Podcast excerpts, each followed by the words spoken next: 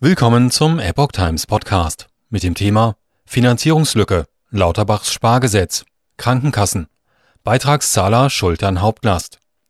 Ein Artikel von Epoch Times vom 13. Juli 2022. Mit seinem geplanten Spargesetz will Bundesgesundheitsminister Karl Lauterbach die Finanzlücke bei den gesetzlichen Krankenkassen schließen. Die GKV-Vertreter sehen bei dem Vorhaben jedoch eine einseitige Belastung für den Beitragszahler und sprechen von einem fatalen Signal. Die gesetzlichen Krankenkassen sehen die Beitragszahler durch das von Bundesgesundheitsminister Karl Lauterbach geplante Gesetz zu ihrer Finanzierung einseitig belastet. Hier muss dringend nachgebessert werden, erklärten die Vorsitzenden des Verwaltungsrates des GKV-Spitzenverbandes Uwe Clemens und Susanne Wagenmann anlässlich der Verbändeanhörung zum Finanzierungsgesetz am Mittwoch in Berlin. Die Beitragszahler müssten demnach die Hauptlast schultern, um die milliardenschwere Finanzierungslücke zu schließen. Die Finanzierungslücke in Höhe von 17 Milliarden Euro sei das Ergebnis konkreter politischer Entscheidungen in der Vergangenheit, argumentierten die GKV-Vertreter.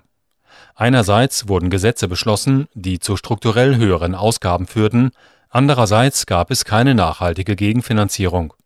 Die von der Bundesregierung geplanten Beitragserhöhungen seien angesichts steigender Energiekosten, Inflation und höherer Lebensmittelpreise ein fatales Signal, so die GKV-Vertreter.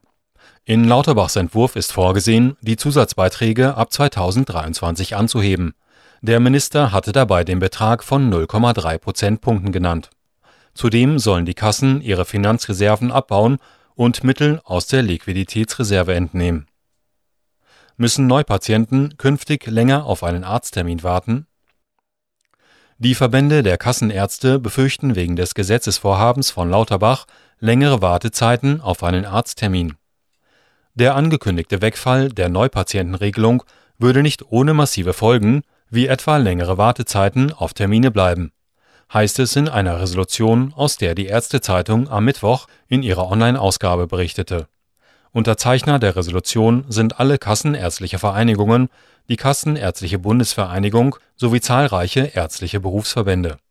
Sie wollten in der öffentlichen Diskussion aufzeigen, Zitat, dass diese Folgen von der Politik so gewollt sind, heißt es in der Resolution. Die Pläne Lauterbachs sehen auch vor, dass die Kassenärzte auf die bessere Vergütung bei Neupatienten verzichten sollen. Diese Regelung war 2019 eingeführt worden und sollte zu schnelleren Facharztterminen führen. Nach Berechnungen der Kassenärzte macht dieses sogenannte extrabudgetäre Honorar etwa 380 Millionen Euro im Jahr aus.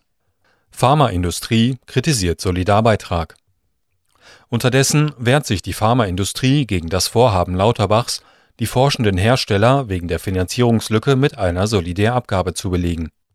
Der Chef des Verbandes forschender Arzneimittelhersteller, Hans, Hans Steutel, sagte dem Redaktionsnetzwerk Deutschland, außerhalb des Steuerrechts seien dem Staat durch das Bundesverfassungsgericht zu Recht enger Grenzen aufgelegt, Sonderabgaben zu erheben.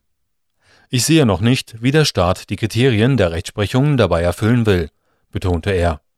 Der Verband argumentiert in seiner Stellungnahme unter anderem, nach der Rechtsprechung des Bundesverfassungsgerichts müsse eine Sonderabgabe den Zahlenden selbst nützen. Lauterbach will die Pharmaunternehmen verpflichten, 2023 und 2024 einen sogenannten Solidarbeitrag von je einer Milliarde Euro zu zahlen. Maßgeblich soll der Umsatz eines Unternehmens mit der gesetzlichen Krankenversicherung sein